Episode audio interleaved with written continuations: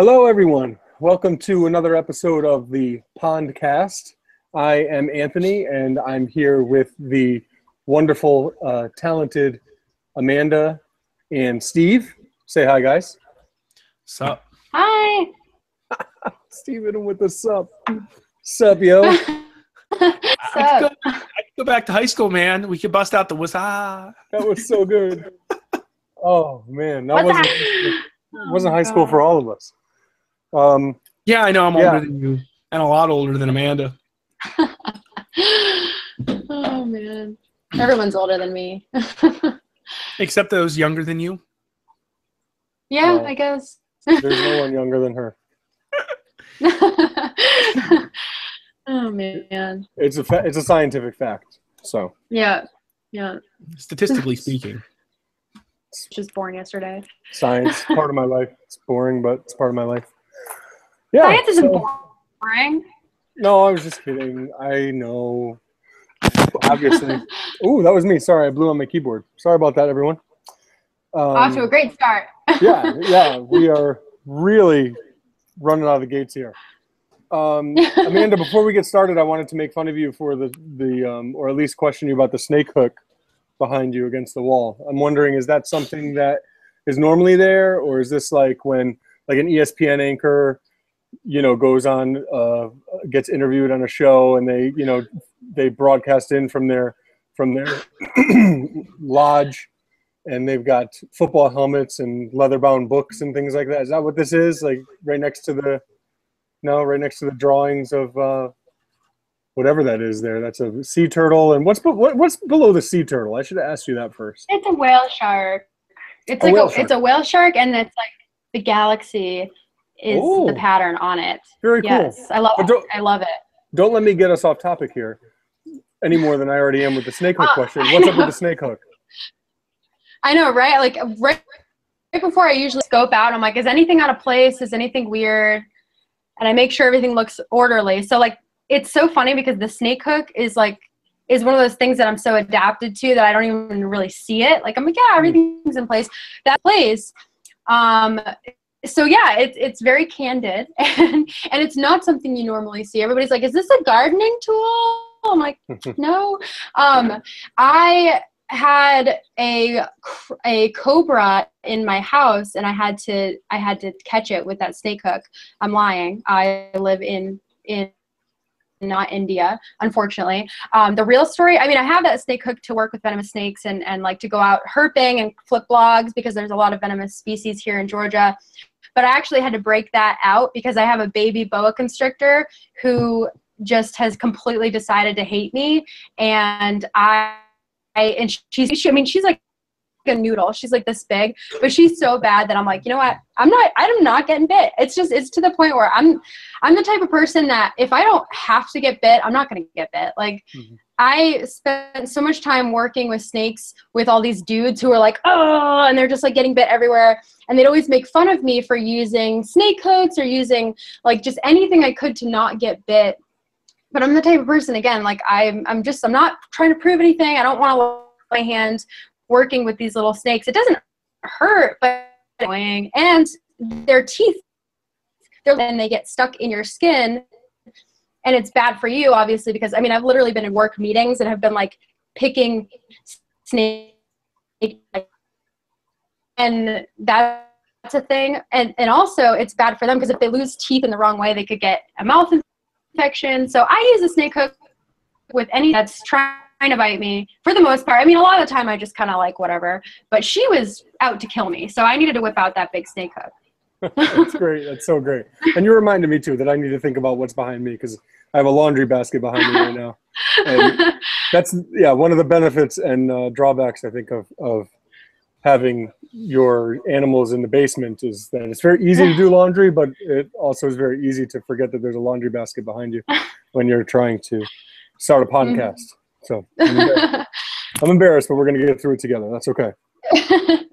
So we have some cool stuff that we wanted to talk about today. Um, actually, the first topic was your idea and something that you were kind of passionate about, and uh, for lack of a better phrase, pretty bummed out about. Um, so I guess I could just, uh, you know, get us started here, but then feel free to jump in and, you know, correct me on everything. But um, the Rabb's tree frog, Rabbs, two Bs, um, has officially, uh, we think, gone extinct.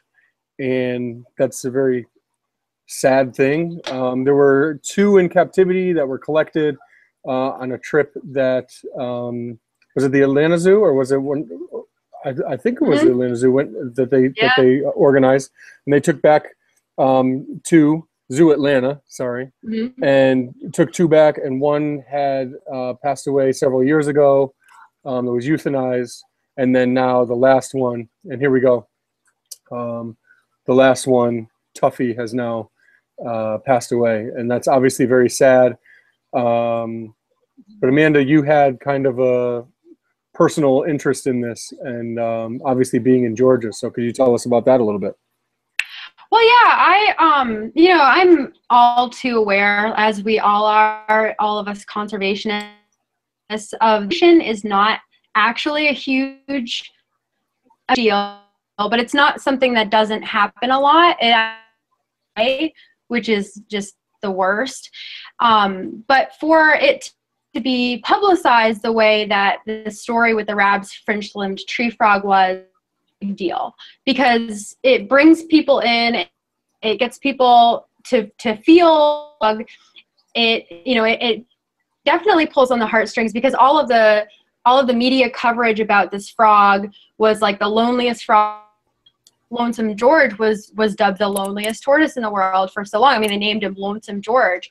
And that story of the pinta island tortoise that we all um, was was one of those things that got people aware that oh my gosh wow even though you know we're familiar with the dodo birds and the and the dinosaurs going extinct we're actually having extinction happen today in this day and age and it's sad and so the rabb's fringe limb tree frog was another example of a species that was able to be um, highly publicized and uh, and we've all kind of just been waiting for it to go extinct.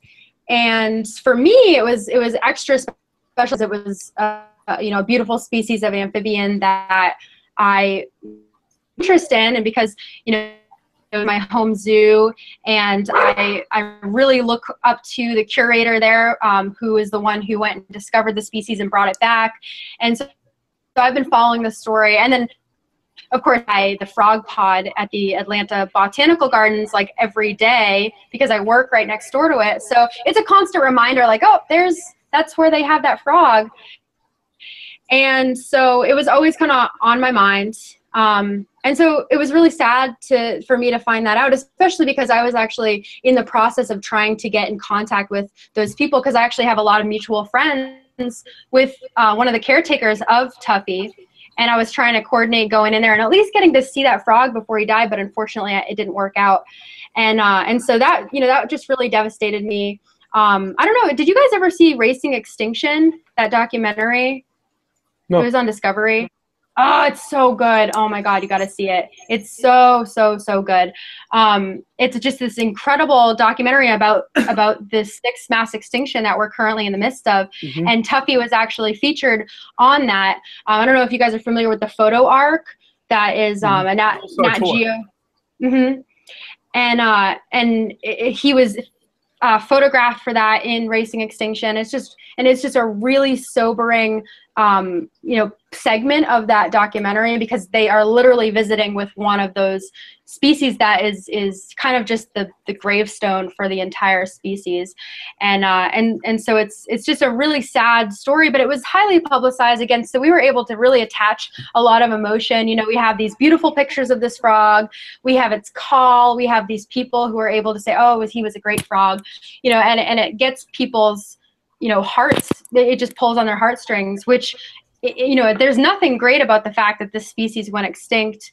There's nothing great about the fact that you know that it's it's gone it's dead blah blah blah we've all watched it. But there is something to be said about about the way that it was publicized because now people are talking about extinction and it's getting people to feel bad because i mean they're calling the sixth mass extinction the anthropocene which means human caused, and and it has you know everything to do with the fa- the way that we're colonizing the world, and uh, and so that that really means that we have to be aware of what we're doing and how our choices and how our our colonization and how all of the things that you know that we're making way for as our species grows and gets smarter and gets it gets better at building things it gets it get, has more children you know we need to take take into consideration how we're affecting everything else and how if everything else is going to affect us because as we keep losing these species we're going to start seeing the effects of that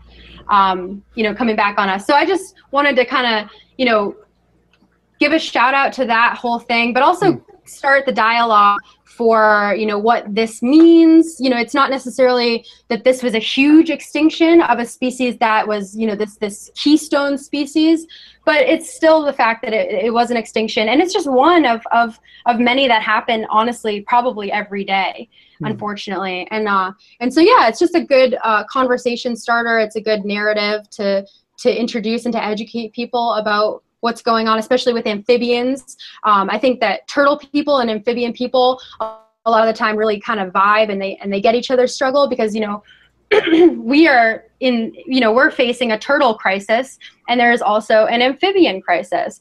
And uh, and so in many ways there's a lot that we can um, that we can share in terms of how those stories educate the public on the things that matter to us. So i don't know. Do you guys have any any uh, anything to add on that?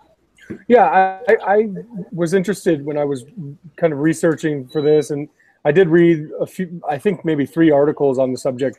Um, what I retained from yesterday when I was reading them, uh, you know, remains to be seen. But I, I, was interested in, in what one of the articles uh, that was in the Scientific American had said was that um, this is the the rare exception where we actually are able to observe an animal going extinct. And that's that doesn't usually happen. And that's what we saw with lonesome george. And that's that's what we saw here with tuffy. And um, I, I think that that's really interesting and that's something to keep in mind. Um, you said that something's you know that there are species probably going extinct every day. And that's something i've heard many many many times. But i i would guarantee that most people can't wrap their head around that and um, probably would doubt the validity of, of a claim like that. But mm-hmm. I think it's because we see this uh, mainstream kind of in our face extinction so rarely compared mm-hmm. to, to the other extinction because it may be 10 years before we know that a species went extinct because we don't have you know, uh, biologists um, on the ground or naturalists on the ground looking at every every rare species uh, specifically, um, just because they don't see them as much, and that one biologist maybe hasn't bumped into them, or just because they haven't showed up in the local wildlife markets, doesn't necessarily prove that they're extinct, but you can pretty much guess that they're functionally functionally extinct, and there's no, you know, there's no like horn or gunshot or whatever that goes off like in Hunger Games when yeah. somebody dies. Oh, yeah. You know what I mean? I don't. Ooh, that's chilling uh, metaphor. that was good, so right? You yeah. saw Hunger Games, right? Yeah. yeah, like I heard, I like heard that sound in my in my head, and I was like, "Oh God, I'm gonna start crying." I volunteer so true.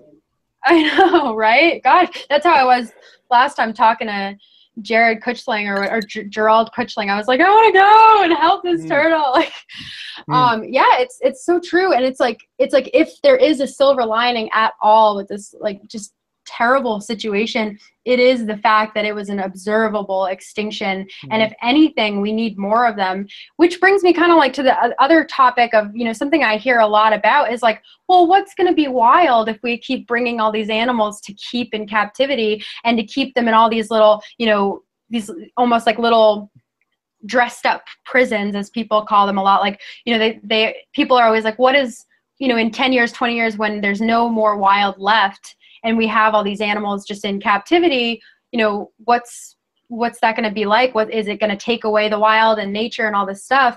Um, and and people often i mean i've even heard people say just let them go extinct. It's better than making them you know live in these prisons and stuff which brings me to like you know a whole nother topic where animals aren't really aware that they're in captivity most of the time because as long as they have food, water, shelter, all the things that they need, then they're going to thrive. Um, but it, it just it, it is important to bring these species into capable hands. And again, as long as you're able to provide them with what they need and what they get in their natural habitat, we can not only observe these species, but we can try to save them and we can plan for the future. And if we have to observe their extinction, we need we need to be made to watch what we've done i think. I, you know i think that we instead of just turning a blind eye and be like yeah you know i guess they're to disappear but whatever. Let's just look over here at these really cute little pandas that are doing well. Like no i think that you know if, if there's the last one then you know we should not only care for it and and cherish it and learn everything that we can about it until its final day and then preserve that specimen for whatever reason but we should be made to watch that. And i think that you know yeah it's going to make people feel unsettled and it's going to make them feel bad but i think that's what our species needs so you know i'm really glad that they're bringing these these species into you know these these capable places and then publicizing it i think it's so important mm yeah, they become ambassadors for not just their own species, but for for all endangered species. Mm-hmm. Yeah, absolutely. And I have a couple. I have a couple thoughts. Um, number one, I think you know your pitch for the importance of keeping in captivity is well received here. You're preaching to the choir for sure, as far as sure. Steve and I go. But also, right. I think you know something good, something that would be useful for for the viewers to hear, and something that Steve and I talk a lot about too, is is about how animals are kept in captivity and and the the um, the responsibility of um, keepers to to not just keep animals alive and well, but to keep them as naturalistically as possible, and um, that there's you know there, there's real responsibility there, and that we have to take it seriously. Mm-hmm. Um, one other thought. So my my movie line from um, the Hunger Games, which was beautifully timed. I have to give myself a pat on the back for that.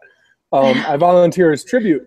Uh, it, it, reminded me of a topic that you wanted to discuss and something that I kind of found interesting as well, um, which was Harambe, the the um, the gorilla who um, obviously there was that big story. Um, how many? Maybe four months ago now. I'm guessing. Yeah, it was like something like that.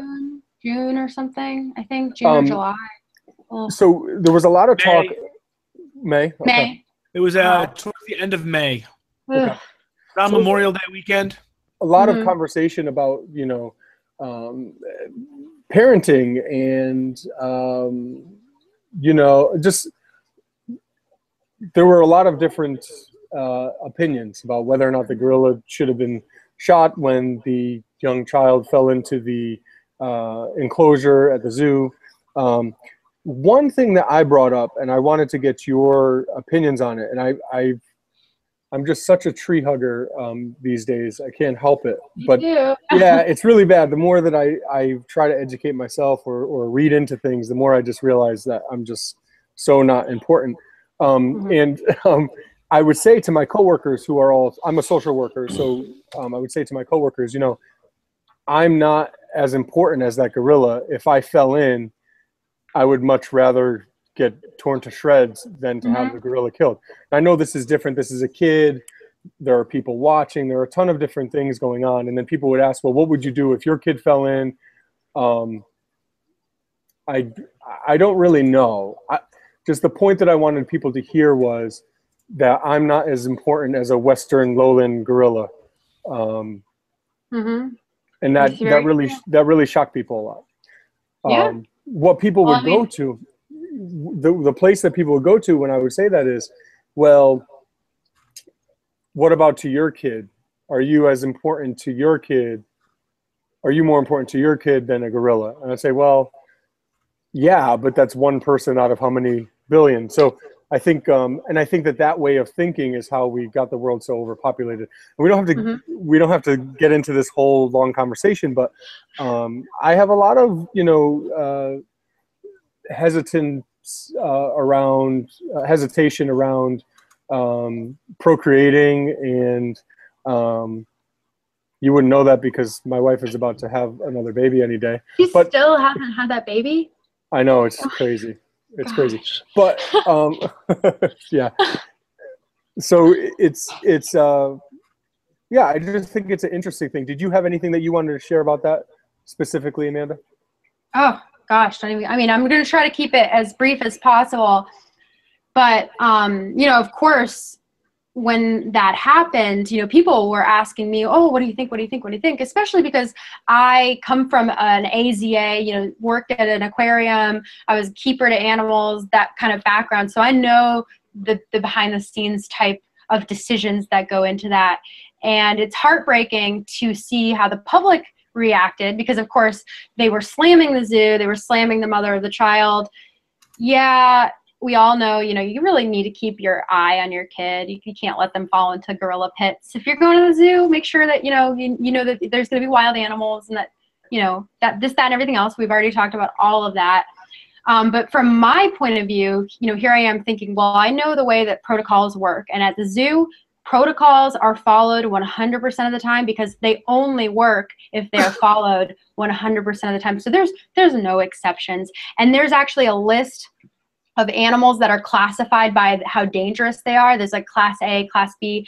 you know, these big gorillas are on the same list as lions, tigers, venomous snakes, you know, huge sharks. They are on the most dangerous list because we know what they're capable of. And it doesn't, you know, it's sad because we know that Harambe was not necessarily trying to endanger this child the way that a, a, silverback gorilla could, and the way that most of them, if they were feeling extremely territorial, would have Im- immediately. So we, we look back and we think of all the would haves and should haves. But at the end of the day, the zoo followed their protocol, and mm-hmm. it's just a, it's just a tragedy. And uh, and and I know how it feels to work with animals every day. And when you're a keeper for animals, um, you know, you you you feel like they're your own. You feel like not only are they your coworkers, but they're also your baby. You see them grow, you see their milestones, you see them every day.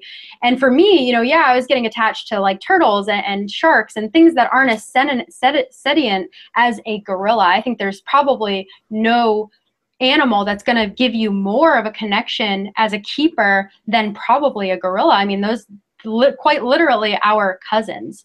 And, and so to imagine the heartbreak of the keepers at Cincinnati Zoo is, is beyond even anything I can comprehend because I have been a keeper that has lost uh, animals that they've died and it's it's heartbreaking and it makes going to work the worst because you go there mm-hmm. and they're not there and it's it's just it's it's something I can't describe. And so for them to have to go through that, I I can't imagine it. It's it's mm. similar to the to the loss of a, of a coworker and it's just so sad. And so something that's really kind of making me angry right now about the whole Harambe thing and I'm going to be like the whole, you know, rain on everybody's parade thing First, let me just say this. I love memes. I don't know if you guys are into memes, but I'm totally into meme culture. Like instead of even saying words to people, I will send them a meme and I will just hope that they understand what it means. And I think it means something deeper. And I love memes. I, lo- I think that my generation's hilarious. And like that memes are just like, they're just so funny. Like, and they're just like, you don't, ah, oh, they're just like, I'm so impressed by so many memes. But there's this new meme with like Harambe, and it's just it's just in bad taste and it's just not even that funny. And it's like it's so disrespectful to like the keepers to to every i mean can you and and the cincinnati zoo even said can you guys like not do that please? Thanks. Like we're still like really upset about that. And people are just like oh you know all these have you seen the harambe memes? I haven't no Oh gosh, I can't believe you've you've avoided them. I mean, I'm mm. sure a lot of people know what I'm talking about here, but like it's just this big meme where like they're putting his face on things and they're basically just these these memes about how oh, you know, like I don't even know. I, I it's just in bad taste and for anyone who understands the the significance of of like what really happened, I think it's just a really a really just not good meme. So if you if you like memes like I do, and you know if you also like animals and wildlife and like conservation, just like don't post those Harambe memes. They're just they're just dumb. But anyway, I don't know. Any any other words on the on that whole thing? I'll talk on memes. I totally get the the speaking in just memes. I totally get that. My my wife mm-hmm. sends me probably like six memes a day and I Yeah. think she just I don't know where she finds them. I think she just goes hashtag meme and finds every meme that's been created. Yeah. And Mhm. yeah, so I mean, in college, uh, John and I used to speak like just in movie quotes. There's a movie quote for absolutely everything that you want to Oh, say, yeah. for every Mhm. mood, for every situation. For Right, every, they've replaced movie quotes. Yeah, for millennials. Right. I You still spoke, use you movie spoke in quotes. movie quotes for like millennials in the thick of the millennial generation. Memes are their movie quotes. Right. Well, I st- here's here's my thing. I I am like a huge movie quote person because I'm like an actual movie nerd. But most people my age don't don't get my movie quotes. I'm like, have you not seen that movie? And then it just makes me look like an idiot. And they're like, what are you talking about? And it's just so yeah. I wish that the movie quote thing was still a, a thing. But I do love memes all the, all the same. You're too young. It's embarrassing. Guess. I guess, yeah. I don't even know. I mean, I, today we got a package, and they were like, "Oh, I wonder what this is," and I'm like, "What's in the box?" And they're like, "I don't know. I'm gonna open it right now." And I'm like, "You've never seen what is that movie? Se- uh, Seven? Like, come on, really? You have you guys seen Seven? Of course. Uh, yeah. yeah, and I they think didn't even get that seen them. one. Come on. Yeah, I haven't seen a lot of movies, relatively speaking. So. And you've I seen like that. movies. Yeah, me too. And like I just it was such a good thing. And they're like, it's okay, man. It's it's heartworm prevention. Do you need this? Like and I'm like, no, it's supposed to be Gwyneth Paltrow's head. You're not getting this. Damn it. Like, come on. and it just it upsets me. But whatever. Seven's a good movie. Seven's a good movie. It's a great movie. like Hi, The Sixth Sense or things like that. Like like Mhm. good good horror movies are called thrillers. Yeah. Yeah, and Yeah. I like horror movies. I like I like bad horror movies. You could ask Me my too. She Like makes fun of like the Evil Dead and stuff. And like have you ever don't seen get me, don't get me started. Don't get me, Me started. neither. I'm the same way. Oh God. See, I love I love Evil Dead. me Evil too. Dead Two, Army of Darkness. Evil Dead was made with six hundred dollars when Sam. Raimi when those guys were in film school. It's so oh, I know. It's Ladies and gentlemen, you've heard of evolution. Right now, what you're seeing is devolution. No, no, no, Ah! no, no, no, no, no, no. Let me tell you something, Oh, Steve. God. Let me tell you something, Steve. The Turtle Room is the Evil Dead of organizations. We are I know. we We're are so like we are kicking butt. We are kicking butt On a on a low six hundred budget. yeah, on a six hundred dollar budget. That's what we're doing.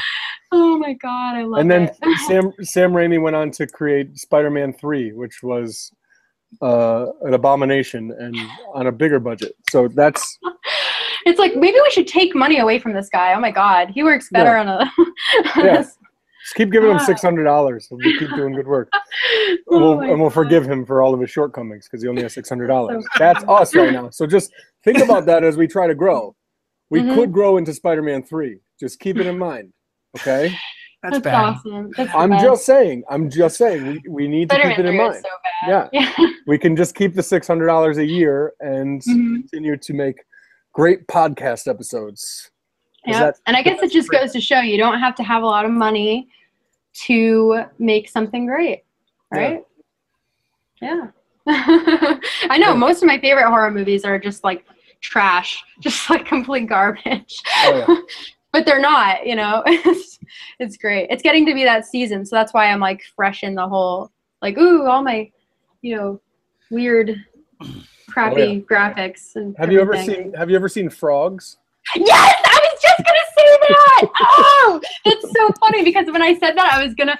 That's so weird that you said that. I was literally thinking about that movie. That movie's amazing. All the like, all the like tegus and the like, um, and the like, great. what are they? The tokay geckos and stuff. Like, it's just, oh, it's so good. For those of you who haven't seen this movie, oh my god, it's so good. It's like, it's basically a horror movie about cane toads and other reptiles. Like, it's, just great.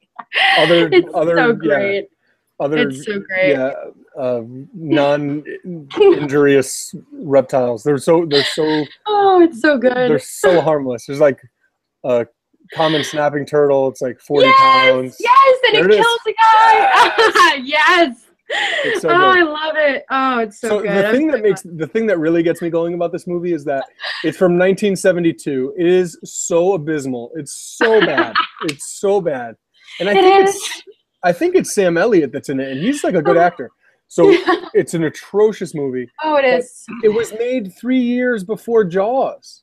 Yeah. Like, how does that work? How is some? and It's like, oh well, it's an old movie. Like, no, mm-hmm. it's not just an old. Like, No, I mean, like everything about it, not just the like, not just. it's just the. Oh, By the way, for those of you who aren't familiar with Sam Elliott, he is the the the, the Ram Trucks voice. yeah, Oh, yeah, he is. okay. oh, it's good. Oh, watch it tonight, everyone. Like it's so good. Just picture Oh. a handsome man in cowboy boots Ah! with a big mustache and nothing else. Oh, That's Sam Elliott. Yeah. Oh. Nothing else, just cowboy boots. mhm. That's how I. That's how I picture him anyway. I'm just kidding. I'm Oh. happily married man. That was just a joke. That was just love that was for the that was for the viewers. For- yeah, Oh, it's, I'm so it's glad you brought that yeah, like people come around the, the corner and like then they see all the frogs and they're like, ah, and then and then they're just dead. Like nothing happened. A, a, a frog didn't bite them, but there's just frogs. It's like, oh no, they just just like they just got a killed by a yeah. like frogs are quicksand and they just couldn't Oh, breathe so anymore. good. And there's like Yeah. this one part with like a bunch of tarantulas, I think, right? I don't know if I remember that. Or I haven't was- seen it that for was- like six years. That might have been another horrible, horrible B movie, but there, I mean, it was just so good. Like, there's just the the things like the snapping turtle scene. Oh, it's just So good. so good. It's like a, basically a common snapping turtle Yeah. kills a guy. Yeah, but it It's doesn't. amazing. Just like he just screams, and the snapping turtle's just like walking slowly, like they do on land. And then you just you just scream, and the guy's dead, and that's it. Like they don't show, you know, they're not getting bit. It's And he you know, acts like he can't get away. Like, Yeah. yeah. People, uh, don't get me started on Call of the Wild Man either with the with the common snapping turtles because Mhm. it's you know like how they how they charge underwater. I've gone after snapping turtles a hundred times in the water, big ones that I've grabbed and everything else. They never Mhm. turn around and try to bite you until you until you grab them on land. They So won't even really. Yeah, exactly. I that's my favorite way to catch them is from underwater. Yeah. Because I can just there you are. Like they don't even Yeah. see it coming. Right. And they don't do anything really until you have them out, and they're like, "Oh damn!" They just open your open their mouth basically. Yeah. Mhm. I just, I mean, I've been snapped at a, a billion times, but they Oh, they will not come at you underwater. Nope. Nope. Well, I shouldn't say will not. You never know. But but in my experience, I've never been charged at or anything. And there's a whole, there was a whole show until it got canceled because he was staging other things in the show. But a whole show Mhm. predicated on the fact that snapping turtles will come after you underwater. Yeah. I've literally been in bare feet in these vernal ponds with like huge, like 20 pound common snappers, like just bare feet, blah, blah, blah, blah, blah. I mean, maybe that's like not the best idea, but it's, I'm good. I have all my toes. Like, Yeah. so Whatever. But there, there was one other thing that we wanted to talk about today, so let's not get too far off track. I know, right? Gosh.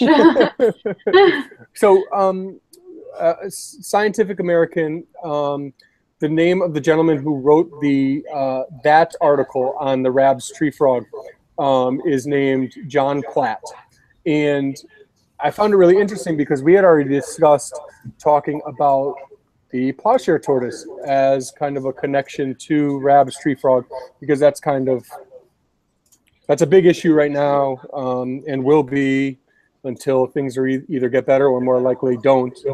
And um, I was interested to see that just the day before he wrote the article on Rabb's tree frog, he actually wrote an article on the plowshare tortoise and the fact that, well, he poses it as a question, basically, um, two years to plowshare tortoise extinction. So that's kind of where I wanted to start this part of the topic. Um, do we think there's two years or or what I mean, I I think we can pull it together based on I mean I mean the resources that we have right now, especially with the TSA and with Turtle Conservancy and with AZA and with what we have, I'm I'm hopeful uh, but it's I mean as far as Madagascar goes, um no. Like big no, right? Like Yeah. That's we have you can't have much confidence that any of this is going to work out with what we've already seen as a sample from Mm-mm. from Madagascar. I totally agree. It's Yeah, really well- um, you know, at this point, it is up to the Madagascan government. Um, Mhm. conservationists have done just about, um, have tried just about everything, um, Mhm. but governments need to prioritize shutting this trade down. The problem is, you know, that takes funding, this, that, and the other thing. Even if we think about our our our state um, departments of, you know. D- environmental protection or whatever it happens to be if we think of the U.S. Fish and Wildlife Service, there's only so many agents to go around. You can only be checking so many packages, and so like shutting down illegal trade is is is not easy. And so it will would really take a commitment on the Madagascan government to keep the animals from leaving their shores, Eh, eh, because. I mean, if you consider Madagascar, while it's not the tiniest island, it's a whole lot smaller than, say, the globe itself, or even if we just talk about the region that ends up being the pass through region through Southeast Asia, um, it, sto- stopping the trade at the head where they're leaving the, the, the native land is is basically the only place we can really do that. Mhm.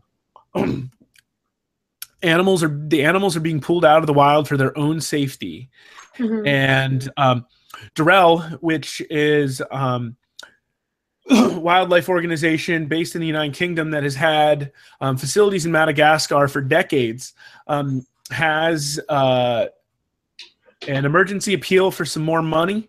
Um, they're looking for a thousand pounds, which is about two thousand American dollars. Um, to install new solar panels and batteries, um, which will help power their alarms and security cameras and you know they're they also as you can tell see from this picture here they have armed guards protecting the breeding facility and, Mhm. and this is this is where we are now we need Mhm. armed guards to protect even the ones that are in captivity much less the ones that are that are still in the wild roaming around somewhere Mhm. and armed guards may be what we need to to stop this um you think about the only real way to lower the trade is going to be increase the risk for the people taking them out of the wild and i you know other than having the risk of death i'm not really sure how else we can do that Yeah.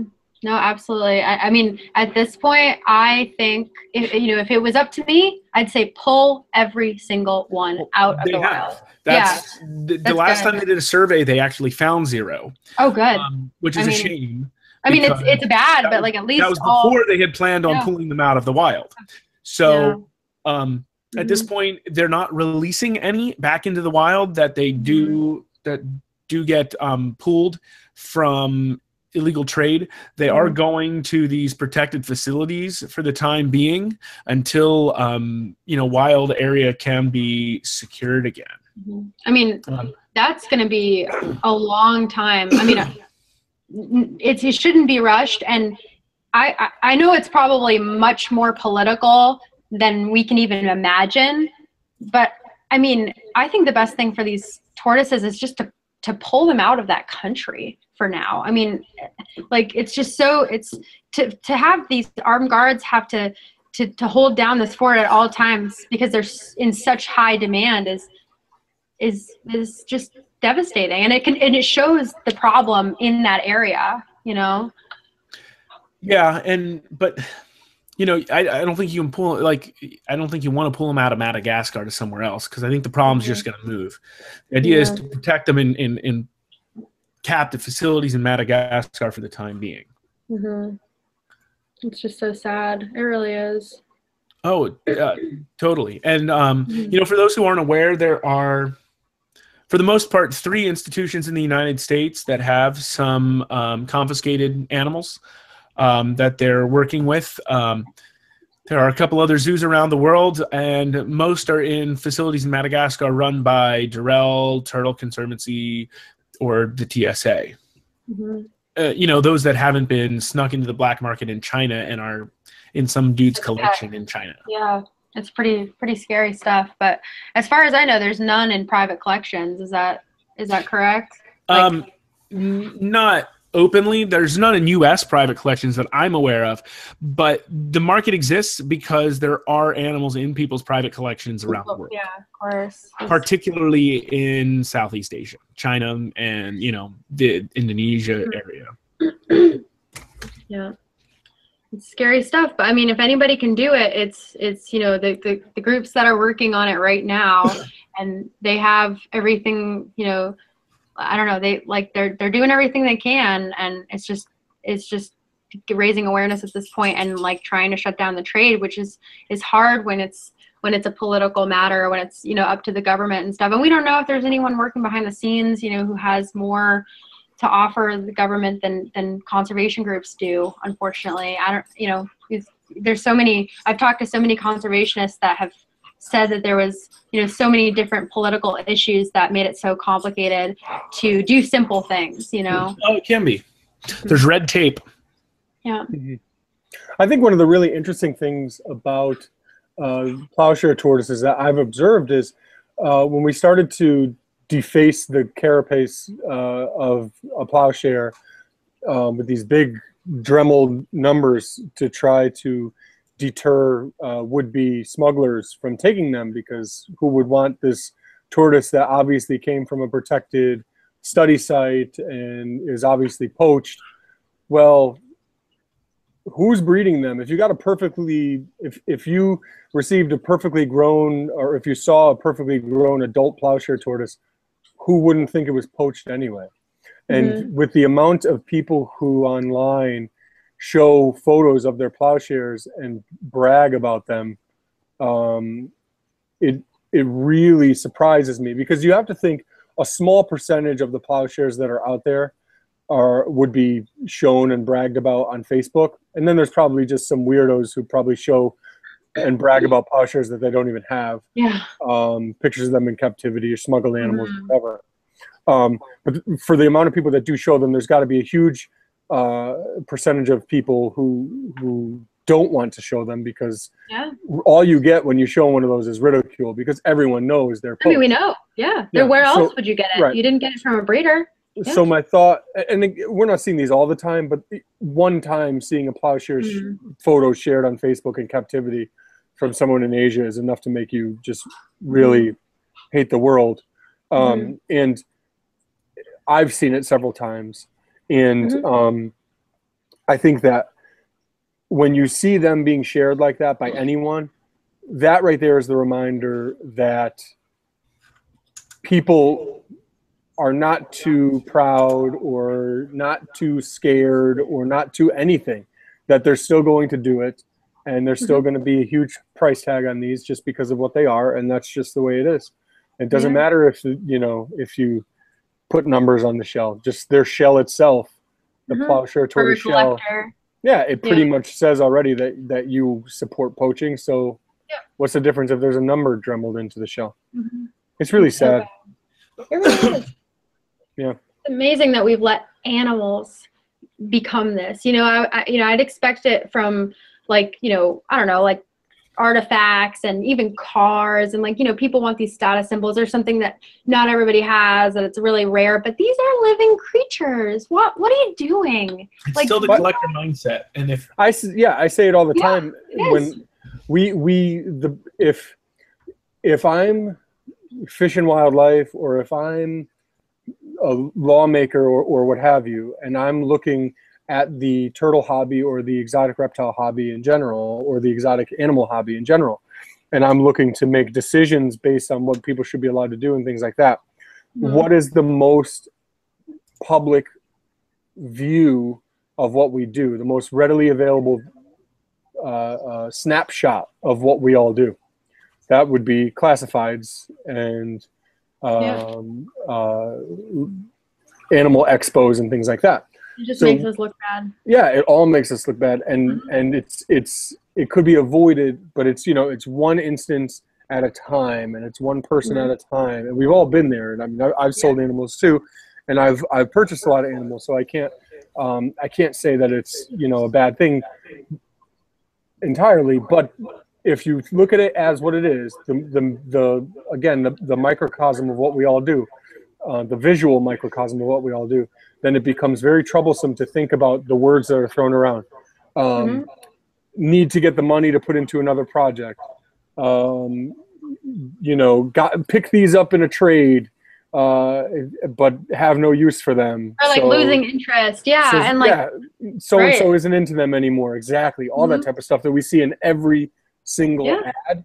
Well, Mhm. we can all live with that because we've seen it a hundred times. But I think when you act uh, uh, thousands of times, but when you actually stop and think about it, it really Oh, is kind of unsettling to think about what we're saying to somebody who is not uh, as enthralled Mhm. in, in this in this game as we are. I mean, I look at the I look at the classified ads five times a day. I think if there's a day that I don't look because I'm really busy with something, um, then that's a weird day. I feel kind of I feel kind of lost without being able to check the Left out. classifieds. Yeah, yeah, like fear of missing out. So yeah there is um yeah absolutely like it's it's it's just a reflection of of our hobby and we just have to remind ourselves that like these are living creatures and you know i don't know like even though you might have a lot of them or they might be numerous in the hobby just remember kind of their place in the wild and just i don't know just like respect that i don't know if you were going to keep going with that thought sorry i totally interrupted you No, please, anytime. I, I think just the last thing I'll say about it is, like, we all enjoy. uh, I think, and I think we'd be lying if we didn't say, if there's a certain animal you have and you you throw the photo up on Facebook and somebody else says, "Oh wow, that's awesome! I wish I had that. Oh cool!" And it's like it becomes this game of like keeping up with the Joneses. And yeah it's and it's like oh you want to come over and see it and like Yeah. yeah, absolutely and For and like um yeah no it's absolutely and like you have those animals that you love. Like here's a good example of that. It's something i saw on facebook and it horrified me. Um but one of my favorite reptiles in the world is the marine iguana. I think that they're just awesome. They're just so i mean there's nothing else like them in the world. They're so cute. They're Yep. so beautiful. But they you know you couldn't even wrap your mind around keeping them in human care and in captivity. There's just i mean for me it was just i would love to see a zoo working with them. I would i mean obviously number one i'd love to go to the galapagos and see them in real life. So of course if i was like the richest person in the world i'd be like yeah let me like build this huge thing in my backyard and like this is my crazy pipe dream. I would love to have marine iguanas. Oh i love them. I love them. Ah! Don't even get me started. I could just talk about marine iguanas all night long. Anybody who knows me is like, don't ask her about marine iguanas. But on Facebook, somebody tagged me in this thing where this guy had marine iguanas in his house. These, these, I mean, granted, they were pretty large enclosures, but I'm like, oh no, no, no, no, no, no. What, what is this? What are you doing? And like, it just, I'm, I'm like, okay, first of all, I know that nobody in the Galapagos is like, here you go, bye, take good care of them. What? No, there's no way this person's ever gotten permission from anyone of authority to take marine iguanas from the Galapagos and put them in their house. Nope. And so Mhm. I was like, you know, ah, and I went to town keyboard warrior over here because this is an animal. I mean, granted, it's just the males that do this, but th- look at this is an ocean dwelling animal. Yep. There's no way that we can provide for this animal correctly. There's no look way. at the look at the blue behind it and tell me you can set that up in captivity. Yeah. No way. No Absolutely way. not. There's just Yeah, too much. This this is a special animal, and it's it's just very highly specialized. But you know, I, so I go to I go to town, and I'm like, ah, this is not okay. And then you know, the the guy keeping them actually comes back and is like, you don't know me, you don't know my life. I you know, these are captive bred, and I'm like, okay, you think I'm stupid? All right, bye. But like, it just it, you know, I could love that animal, and I could wish until the day I'm die I die that I could have one as a pet, just like I could wish that I could live in a pink castle in the sky, but that's never going to happen. And I know that. I don't actually want to live, I don't know. But like, anyway, you know, it's just something, I respect that animal and love it so much that I respect the fact that it's not a pet and it's not an animal that you keep in in your house or even in your backyard. So when I saw that, I was just like, oh God, no, this is not cool. And people are sharing the photo like, whoa, this guy's got marine iguanas, whoa. And I'm like, no, no, mm-hmm. that's not, no, we're not doing this. No. So it's just when I see stuff like that, I'm like, come on, no. Right. Right. Know, and it's clearly poaching. Clearly, I mean, no, there's no way that anybody. I mean, they wouldn't even give the, you know, the, I don't know, the queen, queen of whatever. If there was a queen of the Galapagos, she wouldn't be able to have them. Like, come on. I don't know. So, Queen of the Galapagos. I mean, I'm That's gonna- trying. That's Someday. what I'm going to give you. That's going to be your new nickname. Please. Oh, that would be amazing. Nothing else I would love more. I would live outside. I would live in the trees. Your court jester once petted Amanda. Yes, I know, right?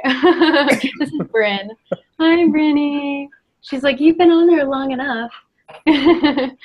Hi, girl. The Queen of the Galapagos. I like that. Oh, just wait, guys. I'm working on it. Give me This another one's just years. out cold. oh man, yep. That's how my cats probably look right now. I give my an- animals tranquilizers too, Steve, during the podcast because I want to make sure they behave. oh my god. I don't want any African mud. I don't want. I don't want any African mud turtles swimming up trying barking. to frantically try to get food from me when I'm when I'm doing this. Yeah. They get really hungry, aggressive. No, I. I know. I'm t- currently ignoring my terrapin. Like, Yeah. I don't see you. No. So, uh, an, an update uh, that Steve wanted us to share. Um, calendars are ordered and should No. be in. No. Oh, not calendars. I'm sorry. Posters. I meant posters. I said the wrong word. Posters are are ordered. The the uh, the uh, North American box turtle uh, posters are ordered and should be here the middle of next week. Is that right? Uh, at the latest, yeah, early to mid At next week, we'll be shipping them out to those who pre-ordered them. Those things are really pretty. Steve, do you have them queued up so can, we can show them to them or no? Um, I didn't have those queued up. All right, don't worry about it. Maybe we'll show them at the end. We could go right into the th- one of the things you had uh, queued up. I wanted to let everyone know that I'm kind of a celebrity right now. Um, don't get too excited. I'm just saying. So this photo, see, can you show it to everyone like it, within the within the context? Yes. Okay. So this is the TSA website, and just so everyone knows, that is Anthony's right hand holding a wood turtle, and that's my that's also my right breast and my arm behind the turtle. Um, There's the Turtle Room logo. Yeah, a part of Ooh. it. Anyway, Can I have your Yeah. autograph? Yeah, Oh my you you you. I'll think about it. I think I think if I have to charge or not. Yeah. I've always wanted to get on the TSA's website, so there I am. Uh, Yeah. It's kind of a big deal. You can tell it's me because I'm one of the only people that anyone knows, I'm sure, who has second digit knuckle hair. So you can tell my my fing, my finger hair almost touches my almost touches my uh, oh my god. fingernails. So it's it's a it's a gift. You know, it's a gift that I'm proud of. So yeah, yeah, pretty cool. Oh, So man. I just wanted to share that and, and brag for a minute. If um, tell your friends, you know, to go on there and look and say that you know the guy whose Mhm. fingernails made it onto the TSA website. You That's amazing. Yeah, it's a big deal. Amazing. See, see the finger hair? So Anthony, I, I have a question. Um, Yeah. when the full moon rises, do you have problems like getting out of the house before you hurt Yes. anybody or anything Yes. like that? Do you do they lock? Do they have a special room where they lock you so you can transform? That's so good. I'm for anyone who doesn't know, I'm a very large American, and um, I was watching this movie, uh, What We Do in the Shadows, and it's a great, great movie. Man, if you haven't seen it, it's one of the best. I haven't. It's one of the best movies I've ever seen. It's a Okay, vampire mock. It's a it's a mockumentary. It's almost like Okay. um, it's like uh, The Office, but with vampires, and it's from Oh my New Zealand. god, It's so good. Ah. It's so good. It's my favorite that favorite sounds movie. perfect. Oh, I love it because I love The Office. Oh, There- There's werewolves in it, and um, well, how could there be vampires without werewolves? Right. So there's werewolves, and they they they always make sure they wear sweatpants when it's a full moon, so they don't ruin their jeans. Because it- like when they you know expand and everything. I but- love it. So my long-winded my long-winded joke that I'm going to continue to go with is, being the large American that I am, is that on full moon, when there's a full moon, I don't have to change my clothes because I'm already kind of Oh my god, yeah. Yeah. You're already like you don't even have to really grow. You just grow hair. yeah. I just grow hair. Yeah, not really actually. Your actually. teeth get a little Doesn't sharper. grow that. That's it. I know. That's it. No one even notices. Oh no one even God. notices Yeah. 'cause I'm already I'm already big and hairy. Oh my god, that's Nobody so funny. notices. Oh Yeah. god, that's great. I look Oh. like I look like Seth Rogen's older brother who ate three of the Rogen brothers. That's what I look like. It's not good. oh god, that's It's not good. great. Yeah. It's not good. So, Steve, do you have the picture of the posters ready to go, or do we? Did you give that up? and thinking I wasn't going to ask again. I think you gave I- it up. I can plug something else in. Anthony, that's a really cool hat. Oh, thank you so much. Thank you. It fits Steve, do you know do we have any of those hats currently available? Oh man, We do. this is the flex fit. And I'm gonna tell you something. nice. I'm gonna tell you something, ladies and ladies and gents. This hat fits me, and it's amazing because my head is roughly the size of a Volkswagen. So for any hat to fit me, Oh you know it's got to be something really nice. This is not some cheap quality, one size fits all. There are different sizes. They're They are very They're- popular. they're flex fit, but obviously they're fitted hats. hmm They're We get a lot of compliments on our hats. They're terrific. I Mhm. recommend recommend them to your whole family. Yeah. Since Anthony mentioned the word calendar earlier, um, those are in the last stages of development, and uh, we'll hopefully have them up for pre-order. I don't know, sometime second half of this month. And it was Right. supposed to be a surprise, but Anthony ruined it. Oh, I'm just- I don't know. I'm The surprise. A lot of people are should be expecting them. We had several dozen people buy them last year, so um, I'm sure some people are waiting for us to to get those out there too.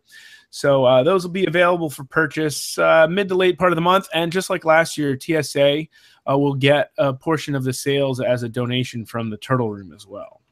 These are great. This is these are great pieces of merchandise. Can I just say that?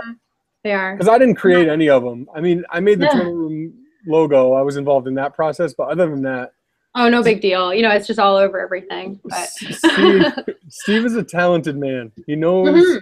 Oh yeah, he knows quality, and he takes his time and he puts a lot of energy into stuff. And this is nice Mhm. stuff. it's great. It's really awesome. This makes me I so agree. proud. Thanks, Bud. Thank you. Up Thank you. I'm a construction worker. I build people up. I, I don't I don't break them down. there you go. Uh, yeah. That's great. So, anything else from you guys? Any other comments, concerns, questions? I don't know. But a good one. Just keep I don't know. keep fighting that good fight.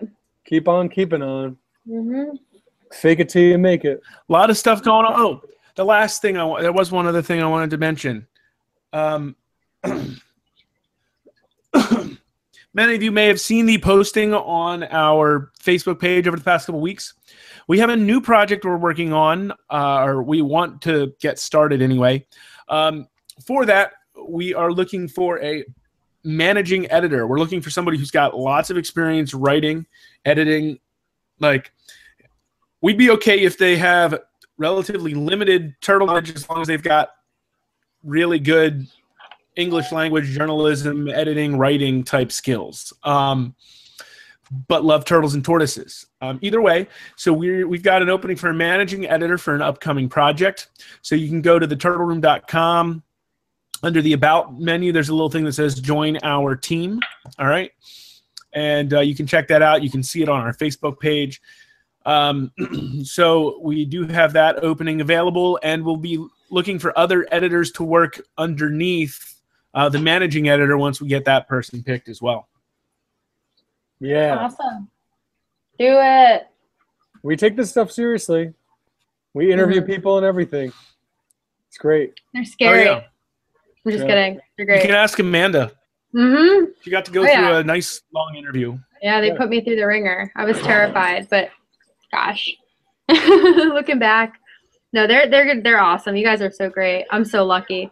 I love, by the way, love being a part of the Turtle Room. So I highly recommend it. Yay. Yeah, as soon as we interviewed Wonderful. Amanda, we said, "Man, we really need to get her on the pod, uh, the podcast." She would be I too love good. it. Yeah, it's like my good. highlight.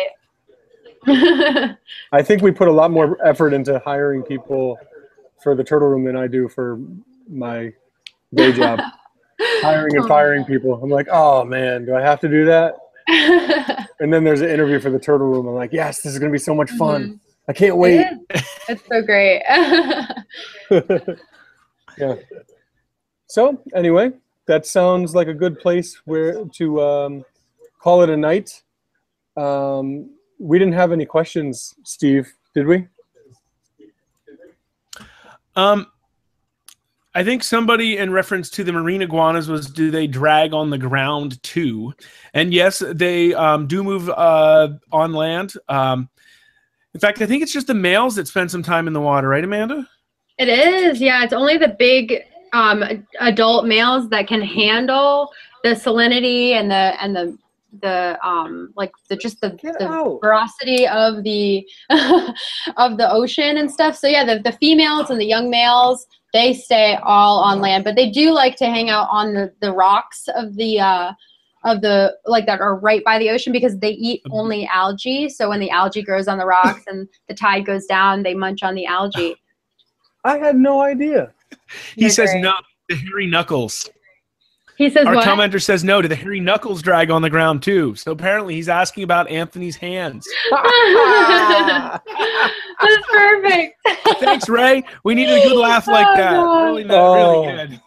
another refer- another reptile reference for you, Ray. I'm like a Ugh. Tyrannosaurus, and it's why I didn't go further in basketball. I'm six eight, but I have pretty short arms for my height, so I'm definitely like T Rex. And, he, and he's and he's got a vertical jump of 0.3 inches. Yeah, it's, it's it's impressive. It's impressive. I'm not a good hopper either. I understand. yeah, break. I can still dunk a basketball. I want you to know that. I'm not just saying that because we're on the internet and people could just say whatever they want on the internet. I really can. Not Oh well, well. you can dunk it because you're right next to it. All you have to do So is just what? like. I still have to jump like a foot and a half, I think, or something like that. And I could I could only do it on good days, but I do do it sometimes. not if nobody's watching you, or not if somebody's watching, or if there's any like video going on. I'm listen. I'm gonna get. I'm gonna listen just for that. I'm gonna get video footage of me dunking a basketball Please do. and put With it on. I want to see that. We will put that on a YouTube video. Footage of Anthony dunking a basketball. We'll put some turtles with it, make it all turtly, and we'll get that on YouTube. I'll But do don't it in dunk my. a turtle. Don't do that. I'll do it in my turtle room uh, Yeah. garb. I'll do it in my turtle room outfit and be like the only turtle nerd Oh. that could dunk a basketball. That's what I'll do. Perfect. I'm gonna do Get, it. get John. If you you and John could get together and dunk basketballs together, Oh no, John could dunk the hell out of a basketball. I'll tell Oh you that right now. God. When we I know we can. John, It'd be fun to watch both of you. John could go in the air between the legs and, and dunk the basketball in, in his heyday. Not anymore. Oh I was my never a good dunker. He was always the dunker. I played more than him, so God. Friend, You could I ask know. and I'm more handsome than he is. So whatever. While you're at it, while he's not here to defend think that's a discussion for your wives to figure out. I would have said that if he was here. That's why I could. That's why I could say it. He's probably watching. So yeah. Mhm.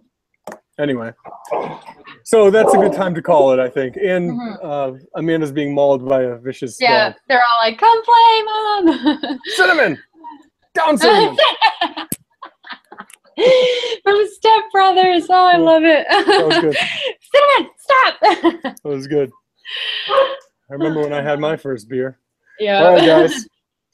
So for all of us here, Amanda, Steve, and myself, Anthony, have a oh. wonderful night.